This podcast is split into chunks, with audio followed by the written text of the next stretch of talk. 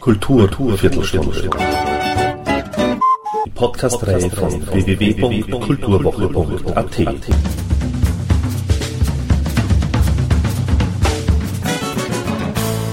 Präsentiert von Manfred Horak. 20 Jahre Novi wird im Jahr 2010 gefeiert. Und zu feiern gibt es tatsächlich einiges. 1990 erschien mit Nuts and Berries ihr erstes Album, mittlerweile längst eine Rarität, da nur auf Vinyl erhältlich.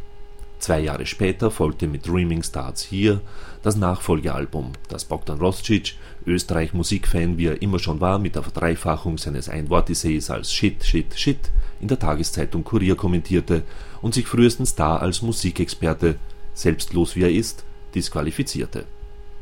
Novi Sad nahm es mit Humor und veröffentlichte 1994 das deutschsprachige, brillante Album Super oder Normal.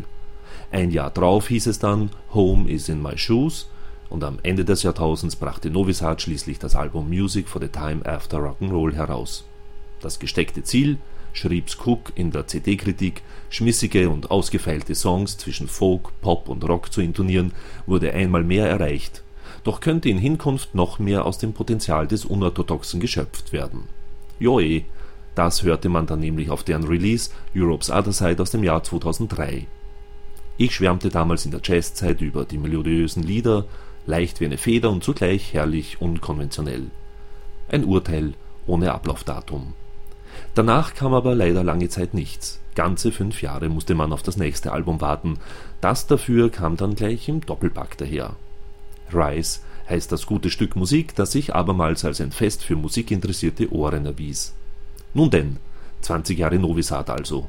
Zeit, einiges Revue passieren zu lassen und somit gleich mal Vorhang auf und Ton ab für Sängerin Evelyn Blumenau und Gitarrist Klaus Schuch.